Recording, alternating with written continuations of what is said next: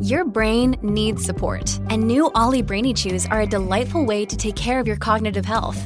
Made with scientifically backed ingredients like Thai ginger, L-theanine, and caffeine, Brainy Chews support healthy brain function and help you find your focus, stay chill, or get energized. Be kind to your mind and get these nootropic chews at olly.com. That's O-L-L-Y.com. These statements have not been evaluated by the Food and Drug Administration. This product is not intended to diagnose, treat, cure, or prevent any disease.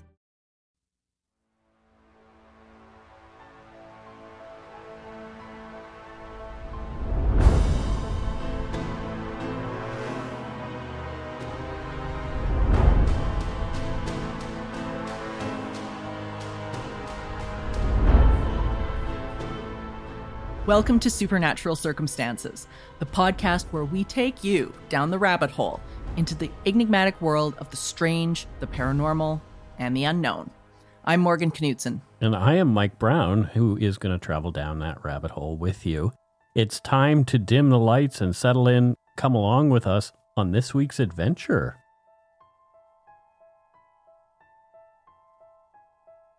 Who are we going to talk about this week? Well, uh, this is a case that's near and dear to my heart because this is the case we met over. Yes, it is. Yeah. I covered this a long, long time ago on Dark Poutine, and I was looking for somebody who knew a little bit more about ghosts than I did, and somebody said, Hey, you should talk to that Morgan Knudsen lady. and so Uh, I, I bet you out. regretted that. Yeah. Yeah. no, I reached out to you, and uh, we had a good conversation. It was actually a lot of fun, and we hit it off right away. Yeah, and I, I so much of what we're doing now, I think, I think was born from this conversation. So I have a huge, I'm in huge debt to Esther Cox Yes. for for this because that's who who we're talking about, and this is actually a Canadian case, which is is pretty cool because usually Canadian cases don't get tossed into the headlines very much. No, and uh, Esther was from Upper Stewiacke, Nova Scotia. I'm from Nova Scotia, but she and I would have never met because she was born on March 28th, 1860. So that's a very long time ago. Yeah, and in a time period where cases similar to this were being documented, Ah. which which is very interesting as well. And Esther was one of those kids, and I mean, I can kind of relate to this as well. She was one of those kids that was was just labeled as different really really early on you know she was she was a tiny kid uh, her grandmother who'd been left to raise her and her other siblings because her, her mom passed away very early uh, there was there was a lot of just upheaval very early on in her life which continued throughout her her experience So Esther's mom died of complications caused by Esther's birth, right? yeah Yeah, which Yeah. is really sad. So Esther car- probably carried that with her in a way.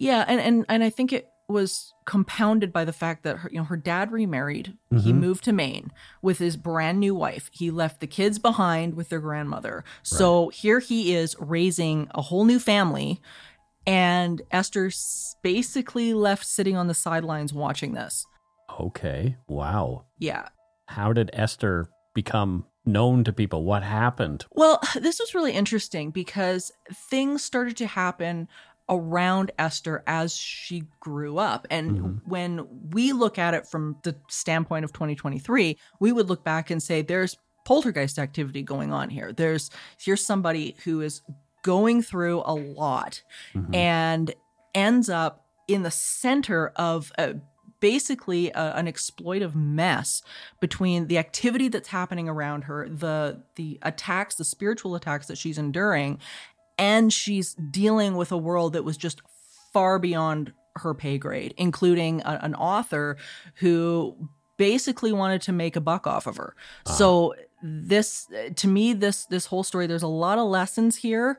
And you know I, I think anybody who's been in a situation whether it be you know being victimized by by a, a people or being victimized by uh, some sort of a, a haunting this is something that's going to really connect with with those people and what she went through Let's get to it. So we're going to speak to Laurie Glenn Norris, who's an author, and she wrote a book about Esther Cox. She did, yeah. And uh, she is, I think, one of the leading authorities on Esther's life and who she was.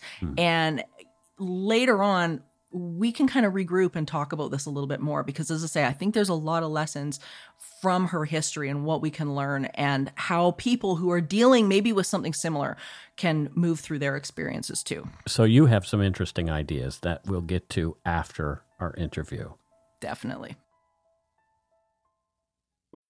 when you need mealtime inspiration, it's worth shopping Kroger, where you'll find over 30,000 mouthwatering choices that excite your inner foodie. And no matter what tasty choice you make, you'll enjoy our everyday low prices, plus extra ways to save, like digital coupons worth over $600 each week. You can also save up to $1 off per gallon at the pump with fuel points. More savings and more inspiring flavors make shopping Kroger worth it every time. Kroger, fresh for everyone. Fuel restrictions apply.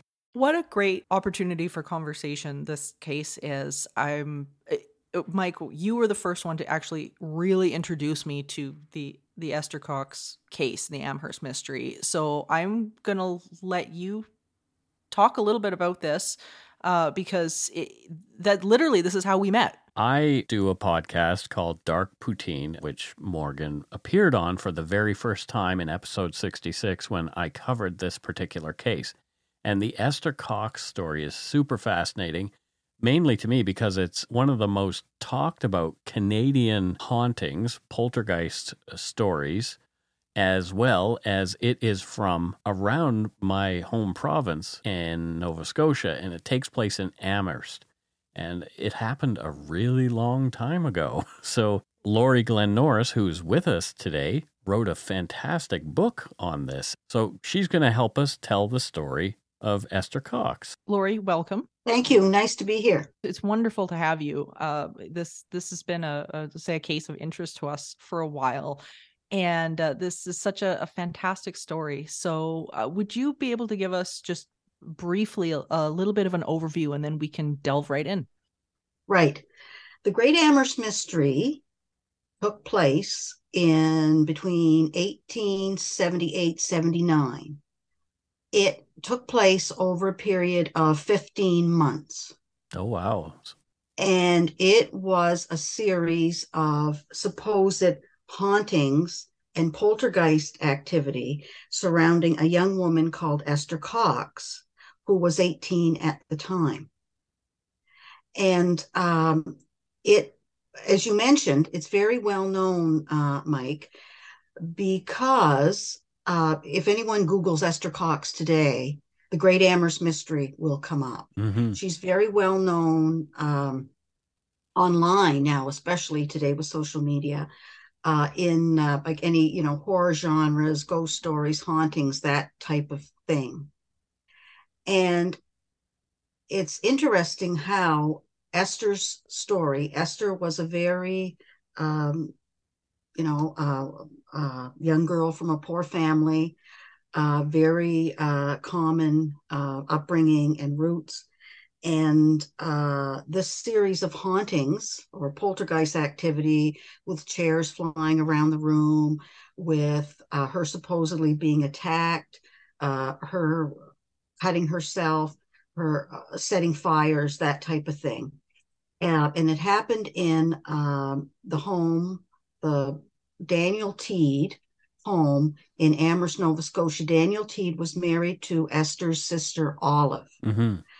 And Esther lived in the house with them, along with a number of brothers and sister in laws. And most of the activity took place in the home and um, attracted a lot of attention. And then, as soon as you you and your listeners probably well know, once the media get involved, the whole thing gets out of control pretty quickly. Sure. As as as usually goes with these kind of things. Yeah. Yeah. Yeah. So what how did you first become aware of this story? Well, I was uh, born and raised in River Hebert, mm-hmm. Cumberland County, which is about a 20 minute, 25 minute drive from Amherst, Nova Scotia.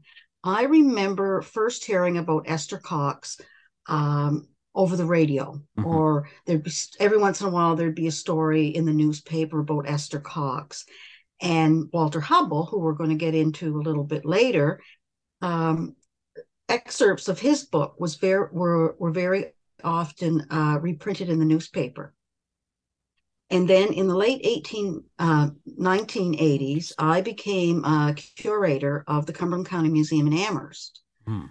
And uh, there was uh, various files on Esther Cox there. And, um, you know, looking over those files, um, I developed an interest, and then people would, you know, stop me in the street sometime and talk about Esther. And uh, my friend Barb Thompson, um, who was uh, is from Amherst but now living in Bridgewater, she after me became the curator of the Cumberland County Museum. Ah. And Barb was the one that really delved into the mystery a lot and kept looking at things, uh, started to gather information about it. And every time we'd get together and, you know, for a long distance call, uh, Barb would start talking about Esther. And I would say, well, let's put our, you know, our money where our mouth is and let's write a book about Esther. There you go. And yeah. we, um, we wanted to write a biography mm-hmm. because we felt that Esther was more than the 15 months of the Great Amherst Mystery. Right. And we wanted, we were very intrigued with how she was represented in the media and especially by Walter Hubbell. And we wanted to find out if we could, uh, how much of that was a possibility, how much of it was true.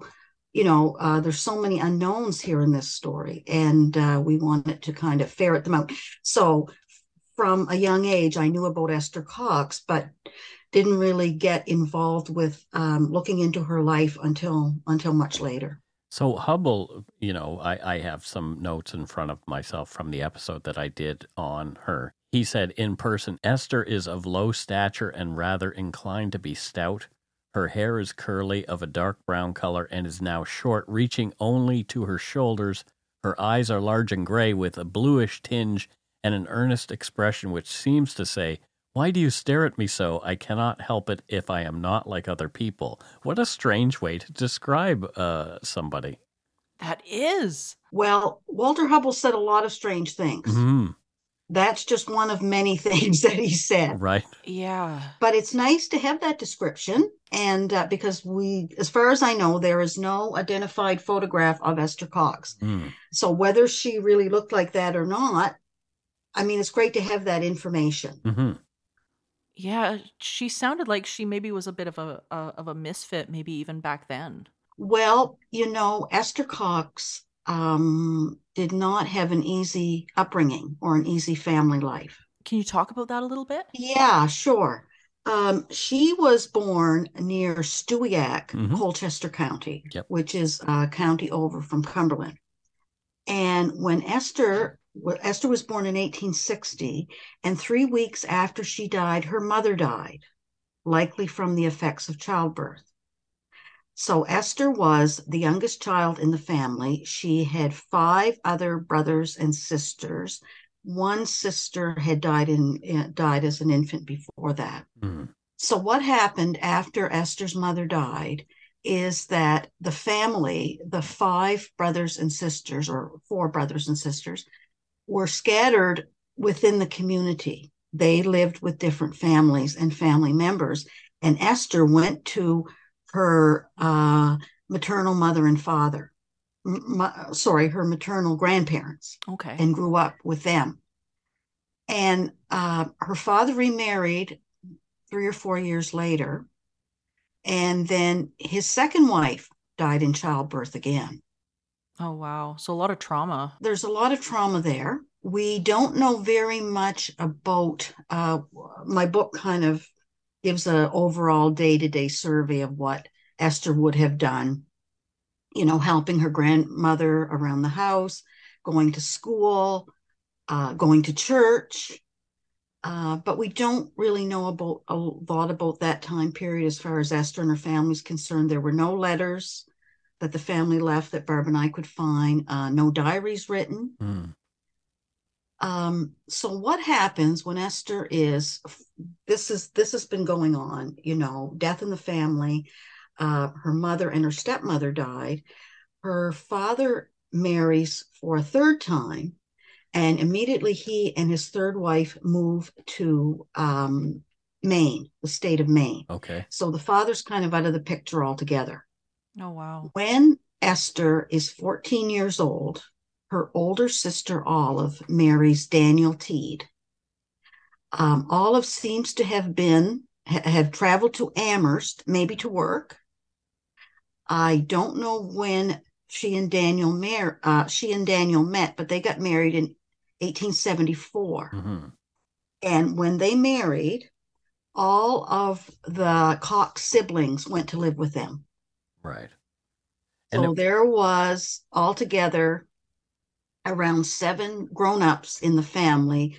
Um, uh, Esther's brother and sisters, and uh, one of Daniel Teed's brothers. And then in a few years, Olive and Daniel had two children. So there's a, nine people in that house. And it's not a big house. Like there's four rooms on the first floor and four on the second floor. It's not exactly a gigantic place. It wasn't a mansion by any means. No, no. Uh, they were they were definitely working class. Daniel Teed worked at the at Amherst Boot and Shoe, as I did. I believe his brother and um, Olive and Esther's brother William. Uh, so their working class family seemed to have been very hardworking. Uh, they were Methodists, Mhm. and um, so anyway, there was a lot of of people in this house, and it's interesting that these brothers and sisters were coming together again.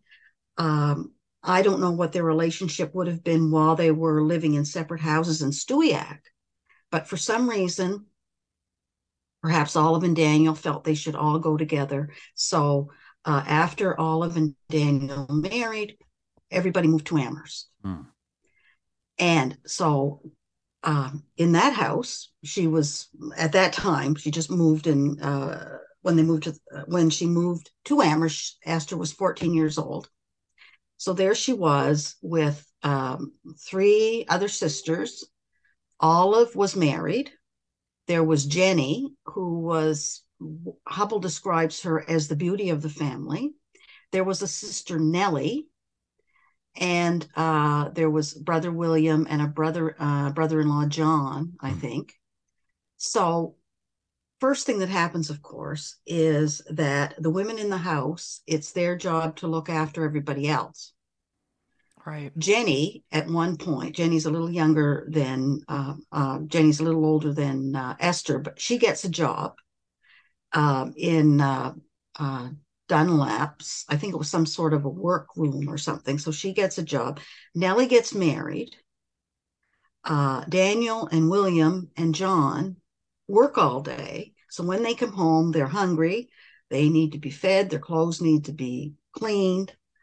Um, so the person that was carrying most of that weight would be Olive and Esther. Right.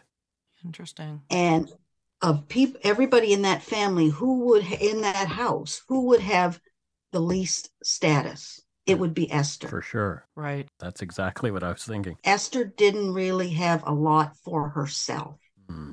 She wasn't a beauty. Uh, you know, if if what Hubbell said is is correct, hmm she worked inside the home. She was she was basically a maid as a young. She wasn't married, and uh, so for four years there, from fourteen to the age of eighteen, she would have been working working in the house and not a lot of agency of her own.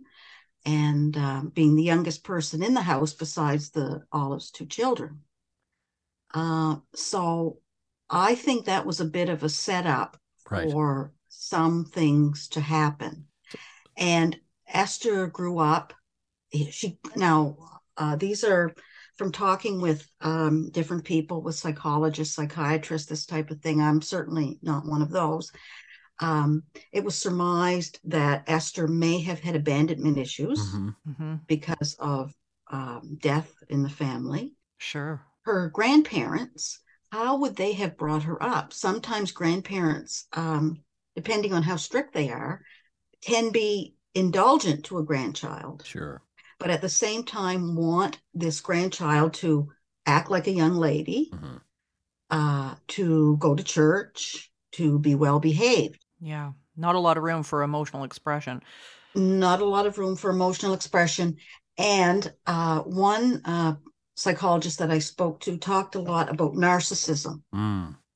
and how you grow up with you like there's no sense of boundaries. Right. You may have boundaries in some areas and not in others. So I think Esther may have been of a personality that um, it wouldn't take much to kind of, um, I don't know, to kind of um, cause her to have some emotional, like there'd be a, a, a kind of like an emotional explosion, I'll Right. say, or kind of like, you know, something happened to break the camel's back because she was in this crowded house and you know with a, a group of people and any you know nine people living in a house in any house wouldn't be easy at the best of times So, how did this all begin? well it's interesting because at the same time as this was the late 1870s of course there's no tv there's no radio people to entertain themselves they would uh, you know perhaps you know play their own music have pianos they would sing uh, tell stories play games and you're setting in a house without electricity you know in the nighttime there's oil lamps all around Mm. and one very popular entertainment was the telling of ghost stories Sure. and uh, putting on seances Hmm. and trying to reach the spirit world. From what I could get out of some newspaper articles, it seemed that the Teed House, you know, not unlike any other house in Amherst home, there was a kind of uh, these stories were being told, and seances were a type of um, an entertainment. hmm So, this was even before all the poltergeist activity started. Yes, yes, this is right. Interesting. So what happens when um in 1878 Esther is 18 years old and um a young man um, moves to Amherst from Malagash, Cumberland County. Mhm. And Malagash was also the place where Daniel Teed and his family came from. Uh, the young man was called Bob McNeil. And Bob McNeil was a relative of uh, Daniel's, and he seen he may have worked as well at the Amherst Boot and Shoe. So before the summer of 1878, I'm sure that Bob and Esther knew each other, and whether they were what we'll say, you know, going steady, boyfriend and girlfriend, uh, whether they certainly knew about each other, and they certainly would have uh, known each other. Uh, so, whatever their relationship was, whatever the nature of their relationship was, they went on a buggy ride on, I believe it was the 28th of August. Went on a buggy ride, uh, went out supposedly to um, the marsh area in Amherst. And uh, so that was fine. And um so later, it was in, e- in the evening. Uh, so later on, uh, two or three hours later, Esther comes to the door of Daniel's house and she's beating on the door and she's crying. Hmm. And um, she won't, I don't think at this time she really told them what what was going on, but something had happened and she was very, very upset. Now, according to Hubbell, the very next day, Bob McNeil leaves town. Oh, interesting. That's never and according to Hubbell, he was never heard from again, which is which is not correct. But whatever happened, maybe Bob McNeil had already decided to leave town and was telling Esther about it. She got upset about that. Um, Esther later on, I'm not sure, I forget when in the sequence of the story that she did say that Bob McNeil had drawn a gun on her. Oh, dear. Wow. Whether that was true or not, who knows? Yeah. Um, they may have had a sexual relationship. Um, he may have sexually assaulted her. She may have been a consenting partner, sexual partner. perhaps Esther thought that she and Bob would be married. Mm-hmm. But if he was going away, that dream was shattered. Right. And I think whatever happened that night, and we can't, no one can know what happened. I think that started Esther Cox on a downhill slide. Right. Yeah. And this happened on August the 28th. And on the 9th of September was supposedly the first occurrence of the poltergeist activity. So, what was the first instance that happened? It was suppo- it was supposedly a box of uh, fabric that was under her and Jenny slept together in a bedroom, and a box of fabric came out from under the bed and started to move around. Mm-hmm. This and and this was what uh, Jenny and um, and uh, Esther said. Uh, told the rest of the family that this had happened. So essentially, they they saw this box moving around on its own. This is what they said. Yes, Yeah, and they claim that they grabbed the box, looked through it, nothing there, nothing there. No. and put the box near the middle of the room so they could watch it, and it was uh, leaping around on its own. Yes. Wow. This type of thing. Yeah. And that was just mild compared to what happened later on. Three nights later, Esther wakes up the family and she's screaming, and her body is swelling up, Oh, jeez. and she says her skin is burning, and um, she's jumping out of bed, and you know she's really afraid, and you know wakes up all the family. They all run into her bedroom. They try to calm her down.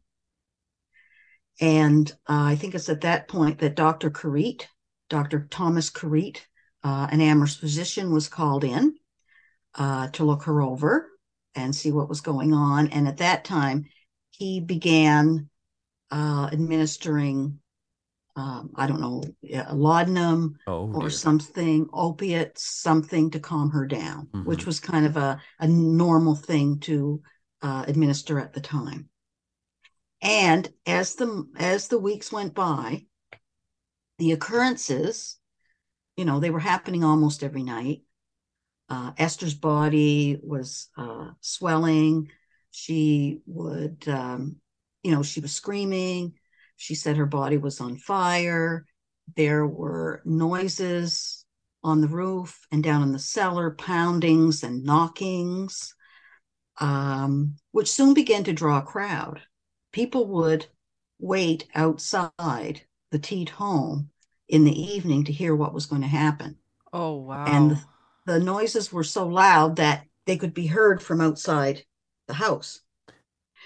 And it just became a regular uh, thing that uh, this was kind of, you know, what was going on at night the bedclothes flying around, pillows flying off the bed, that sort of thing. One thing I have written in my note uh, one doctor tending to Esther during a particularly brutal attack saw the words, Esther Cox, you are mine to kill, appearing in scrawled letters on the wall above the head of the bed.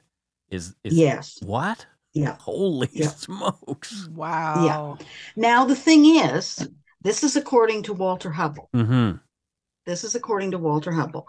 Uh, later on, that doctor, that was Dr. Caritte, Okay. later on, he did say in a newspaper that he didn't know anything about that. Ah. Interesting. Okay. Yeah, yeah.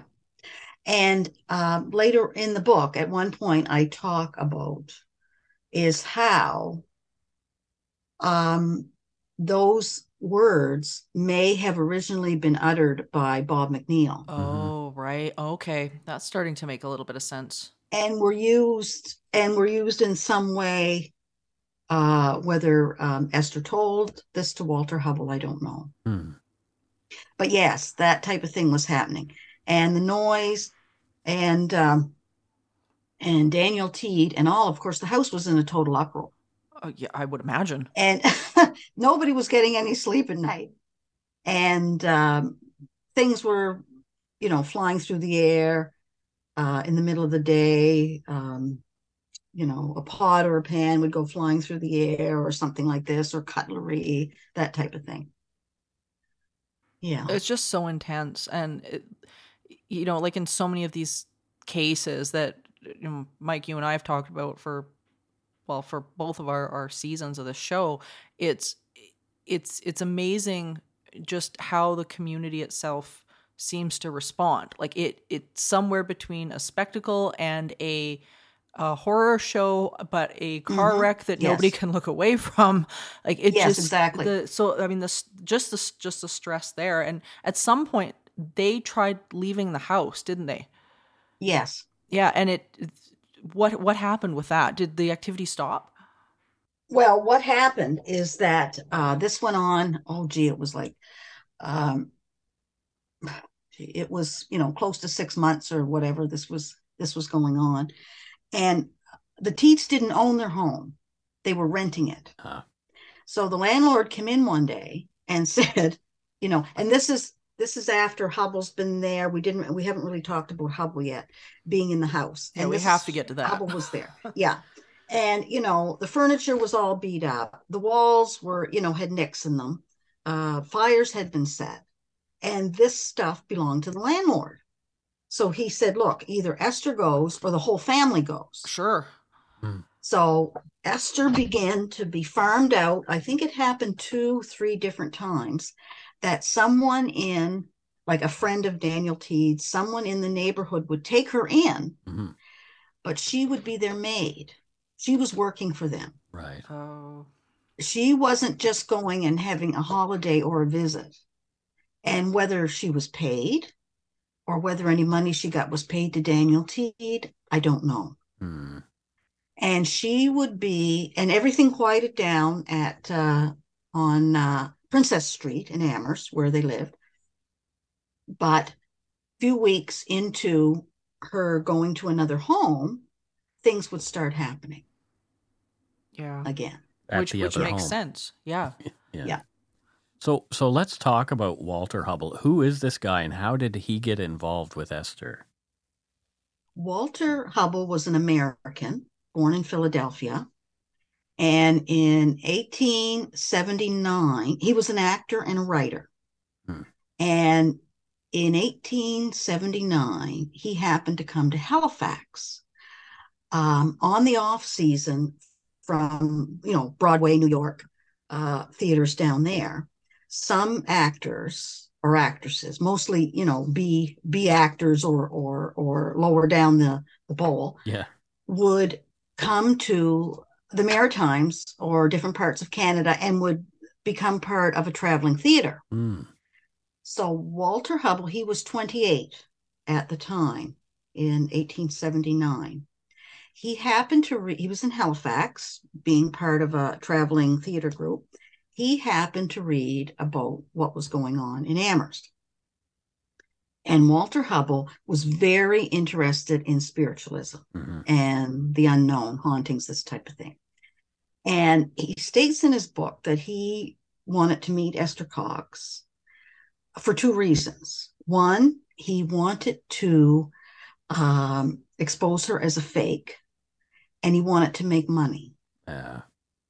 So whether and whether those two things jived together. I don't know, but that's how he got to Amherst. And he got in touch with, somehow he knew to get in touch with um, a man who ran um, what they used to call an oyster saloon in town. It was a restaurant. Oysters were a big thing in the day. Mm-hmm. And um, Mr. White had um, had an oyster saloon. Uh, Hubbell got in touch with him and said, Hey, how about you and I get together and take Esther Cox on the road? Oh, geez. So to, make her a sideshow. You know, yeah. Yeah, to have a sideshow. Mm. So, anyway, what happens is that, um, so that's fine. He comes to Amherst. John and uh, John White and Walter Hubbell talk to Daniel Teed, and it's agreed. Whoever you know, I guess D- Daniel Teed would, I guess, essentially be Esther's guardian. Hmm. And he, I guess, he agreed that this would happen. So their first stop was Moncton, mm-hmm. New Brunswick. John and Walter Hubbell and Esther travel to Moncton, and they had rented a hall. And Hubbell gave Esther instructions about how to act on stage. Oh dear. And basically, she was to sit there, you know, like a very um, sedate young lady. And Hubbell was Hubbell would uh, lecture about her, tell people about her, and he was hoping that the poltergeist activity would start happening on stage, wow. but it didn't. Hmm. It did not.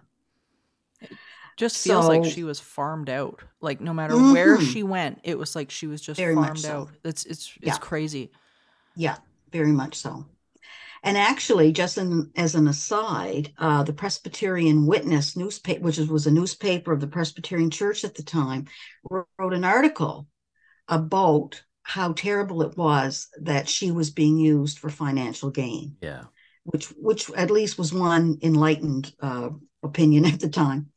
Anyway, uh, Moncton didn't work out, so the next thing is they went to Chatham, New Brunswick, and the very same thing happened she got on stage and i think she was holding a fan. She was supposed to hold a fan and you know be ladylike. And walter hubbell would of course go on and on talking and nothing happened again. But chatham people were not as forgiving as the folks in moncton. Oh no. And um, what happens is that the end of the evening walter hubbell Walter and Esther and John are running for the train to get out of town, and they're having a mob after them, throwing things at them. Oh, wow. Oh. Yeah. Walter and John White had uh, their first plan was to take Esther down to the United States, because I guess they figured that's where where the big money was. But after these two disasters, um, they thought, well, this isn't going to work. This isn't, you know, and that is when Walter Hubbell moved into the house and he decided he was going to write a book about Esther. Oh, geez. So that's how we get uh, the haunted, what was originally called the Haunted House by S by um, uh, Walter Hubbell, which later became titled The Great Amherst Mystery. Right. And where we get a vast amount of information about what went on. Uh, if it, I, I don't care for Walter Hubbell's methods sure. or his use of Esther, but if it wasn't for him, we likely wouldn't know about Esther Cox today. Mm-hmm. There were articles in the newspaper uh, in in the local area and in Montreal and St. John and Halifax, that type of thing but that was pretty much the extent of it. Right. And unless someone went back and, you know, was looking at this, or, you know, or sh- she could have also come down as folklore as she has, but Walter Hubbell was the driving force behind us knowing Esther Cox.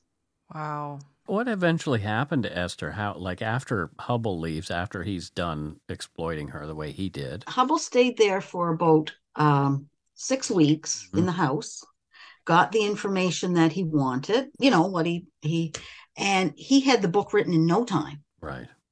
And one thing I will mention right now is that the book was very successful. It has never been out of print. Oh, wow. wow. And he wrote it in 19, 1879. Yeah. It's never been out of print. Wow. That's incredible. So you got to hand him that. yeah. But, um, but what happens is um, Hubbell's decide to leave town. Right. And at the same time, again, you know, the house was all, you know, torn apart with fires and furniture and all this thing. Yeah. And Esther was farmed out again to a family. Oh, geez. And um, she got into some trouble because um, there was a family who was, um, you know, who had brought her in and she was working for them and they noticed that some um, articles were missing some clothes some cutlery that type of thing.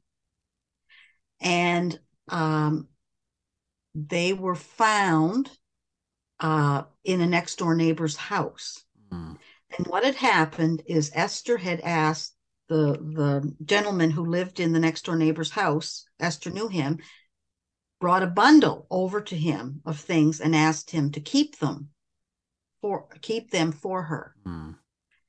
And uh, the family who had lost the items, she Esther tried to blame it on the poltergeist. Sure. But the family was having no none of that and said that, you know, they didn't believe her and they were calling the police, which they did. The police went over to the neighbor's house and he and Esther were both brought up on charges. Wow.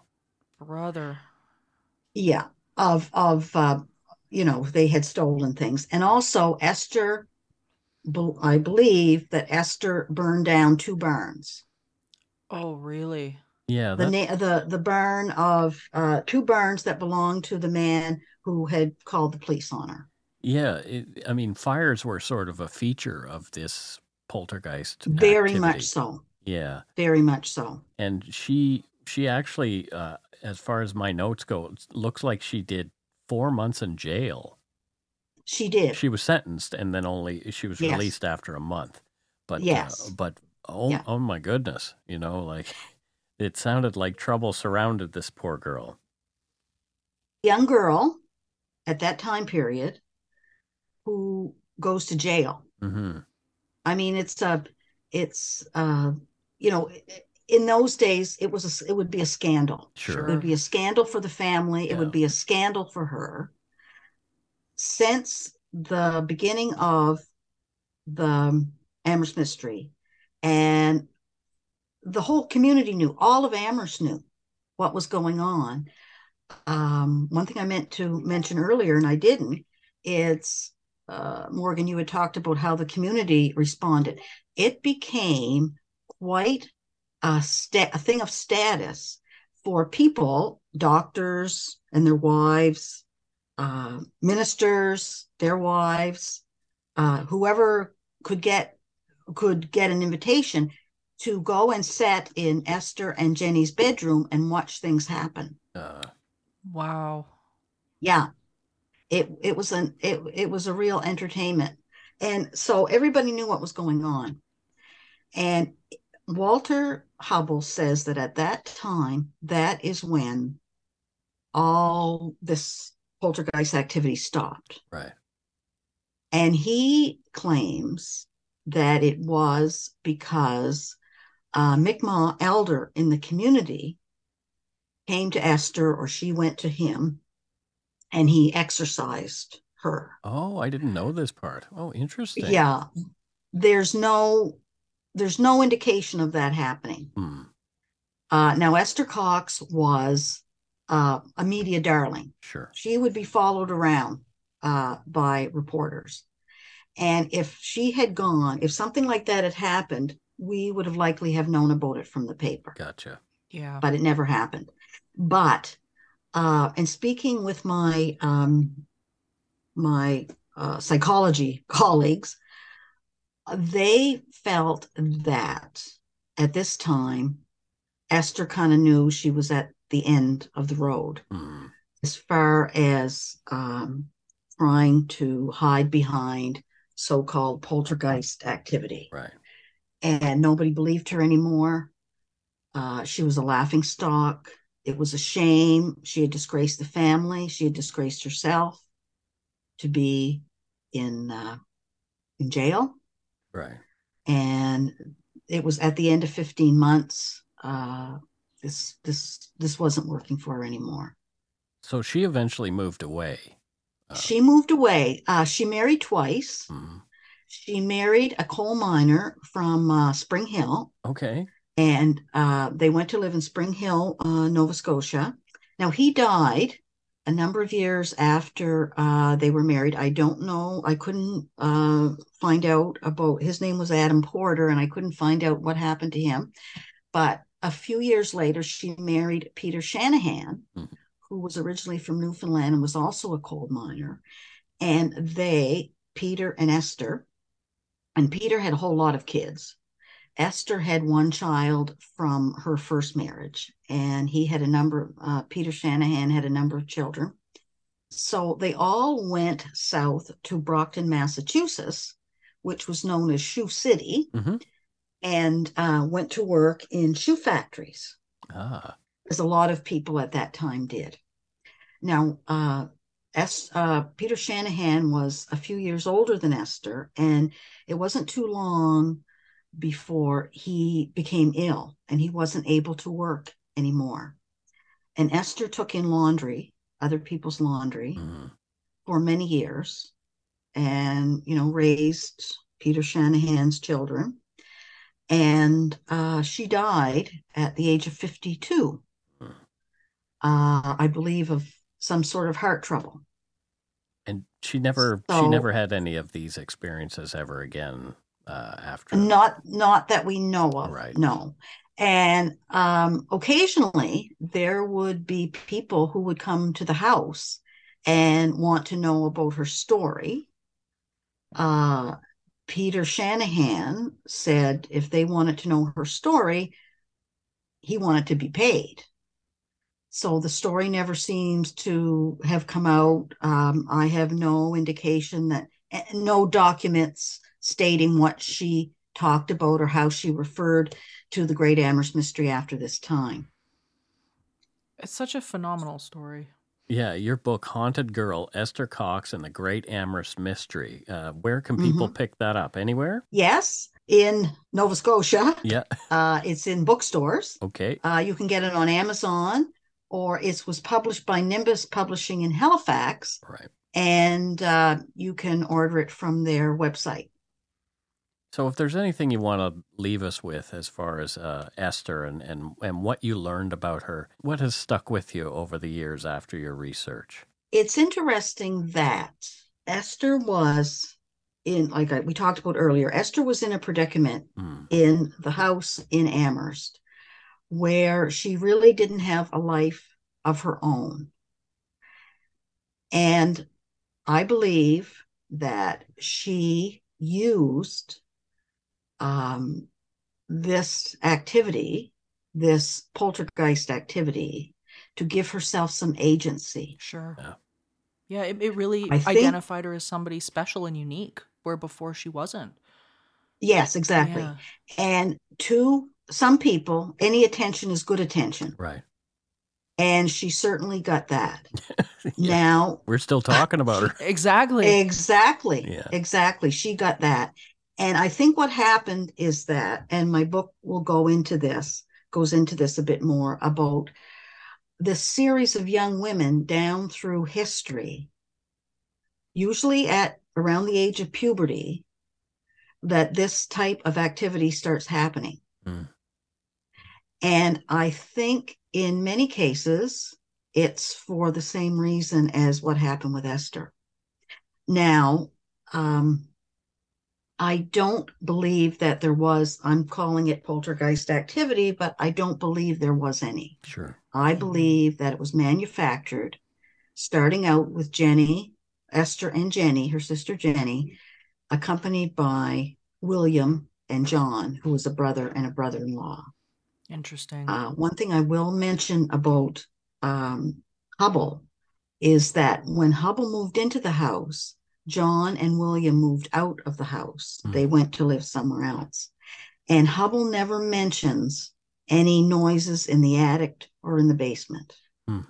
And I think that's because William and John was doing that type of thing. Huh. Very and interesting. I think, yeah. And I think that Esther was just looking for a little bit of um, agency, a little bit of attention in her own home, Mhm. but it it it just got too much. It just got away from her Yeah. because of the media, and um, so I do, in lots of ways, I do admire her Mm. for as a young girl of eighteen trying to make a path for her herself, but it just it became much bigger. It kind of backfired on her, uh, and became much bigger uh, than you know than she wanted or expected. I think. well, and the sad thing is too is like the trauma that she went through never really ever got addressed. You know, here No. it's it's just one thing after another after another after Mhm. another, and she just she was alone in this house. Essentially, I mean, there's a, a billion people that live there, but she's Right, alone. yeah. yeah. There's Yes, exactly. so I mean, it's yeah. I mean, you can either. I think I think for this, it could really go either way. I think you could you could really make the argument that, that you know the whole thing was manufactured, or that this Mm-hmm. that stress and that oppressed uh, emotion uh, actually did create some some psychokinetic activity. So Yes, well, uh, yes, yeah, Uh, that that is a possibility as well. Definitely. So there you go. Our guest has been Laurie Glenn Norris, and she wrote the book on this case, Haunted Girl Esther Cox and the Great Amherst Mystery. So thank you so much, Laurie, for being with us today. And thank you, Mike and Morgan, for your interest and allowing me to talk about Esther. I love doing it. oh, this has been wonderful. Yeah, it's great to hear of that accent, that Nova Scotia accent that I miss so much. Thank you. okay.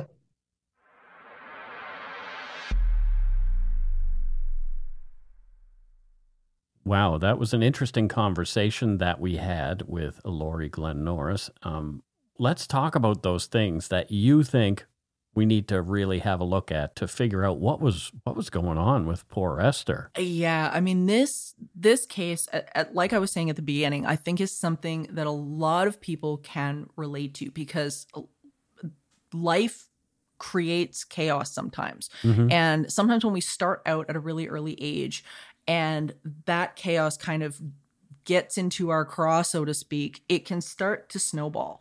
Mm. And Esther like really did have a have a pretty rough life. I mean, she had a rough go with her parents, a rough go with this so-called boyfriend that she was supposed to have Right. uh, Bob, and stress is often a very strong factor in violent paranormal activity. And we can see that reflected in other ways in our lives in general. I mean, we know stress affects the rest of our lives in terms of mm-hmm. bad jobs, situations, relationships, but it can also be reflected in the type of activity that we experience, both as in a poltergeist situation, but also as kind of an attraction point for entities or thought forms that often will mirror the the emotions or the set point that we've got. So you you have an idea about Bob, which I kind of have as well. That there was a sexual assault there. That's the feeling that I get from it. Hmm. And Esther's reaction and this the, the fact that she kept it bottled up and hidden until much later uh, in in her life it, to me is really reflective of somebody just who just had nobody to talk to Yeah, and like you say, she she had it really tough early on. I mean, her mom died right after she was born. Uh, she ends up with a grandmother, moves around a bit, different people in her life, and who knows how they treated her. I don't know. Those were the days when kids were put to work, and maybe she was forced to do things she didn't want to do, chore wise, or all that kind of stuff. So it doesn't sound like she had a very happy life. No, and, and I really got the feeling with Esther that it was expected of her to keep her mouth shut. I mean, we would look at the time period and how women, and especially kids, were treated in that time period. You know, you were expected to be seen and not heard. Mm-hmm. And, you know, here you've got a situation where all of this stuff is going on around Esther, all of this activity, the strange paranormal stuff that nobody could explain. Uh, and then you've got this guy after she's basically seemingly exploited by this this boyfriend the next guy to come into her life is this Walter Hubbell Right. Another person who exploits her. yeah and you know i and i think we can look back at other cases whether it be you know in the crime world or in psychological history and you can kind of see this pattern coming out now interestingly enough too the activity that was going on in and around her including some of the attacks that she was suffering were also very exploitive on the on the spiritual front which i don't think is an accident either what was your takeaway from this Um, pretty much the same as yours. Esther was a product of her environment, really. She went through some rough stuff. She had people who weren't very kind to her. And like you've mentioned to me, she didn't feel like she was being heard. So this was her way of creating attention. I think a lot of this was involuntary. Uh, you know, I, I most people with poltergeist activity, you know, they're not setting out to have this happen. Yeah, that's a good clarification for that. yeah, like that repressed emotion throughout poltergeist phenomenon is is really highly documented. Mm-hmm. And a lot of people that have these uh, like emotional issues or trauma issues typically will have this stuff as i was saying before kind of reflected back at them. And it's not a fault issue. It's just what the dynamic becomes. And what i found really interesting to clarify exactly what we're talking about is that when esther as she got older she ended up with with a, a really good husband. And when her life stabilized all of this stopped. Yeah funny how that works. Yeah and so often this is this is kind of what we see. And you know this is something like i was saying very common in a lot of these cases is that it, it you know it really comes back to the person's own internal work.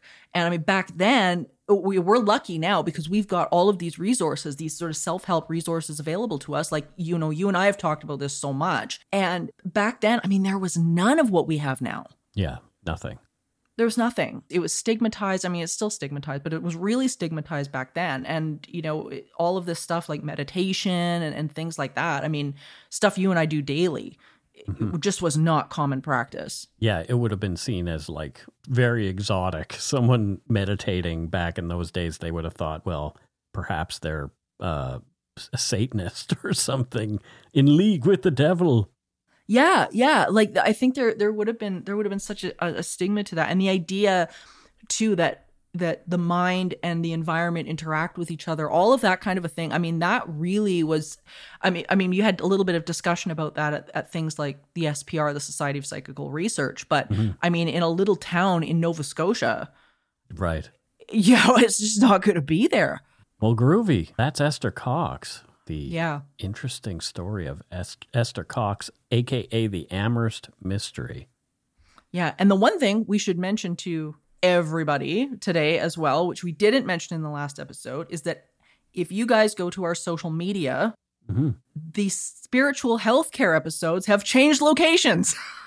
changed locations, yeah. So Morgan is now doing the spiritual healthcare on our social media. Yeah. I think that's a better place for it too, really, because people can interact with you about your spiritual healthcare episodes directly. And I'm really excited because originally that's where spiritual healthcare began was uh, a web series, a YouTube series that I was doing during the lockdowns. Ugh. And it was yeah, and it was all video. It was a gathering place for everybody sure. to come and, and talk. So we're we're back doing that again. So find supernatural circumstances on social media and please come join the fun because it's it's really great. Well, thank you for joining us on this eerie expedition, dear listeners. And remember, the line between natural and the supernatural is often a thin one. Until next time, stay curious, friends. Supernatural Circumstances is a co production of Entity Seeker Paranormal Research and Teachings and Good Egg Studios. This podcast is part of the Curious Cast Podcast Network. Theme music by Corey Johnson of Catalyst Records in Edmonton, Alberta. You can learn more about Morgan Knudsen at entityseeker.ca and learn more about me, Mike Browne, and listen to my show, Dark Poutine, at darkpoutine.com. Feel free to email the show at supernaturalcircumstances at gmail.com. See you next time.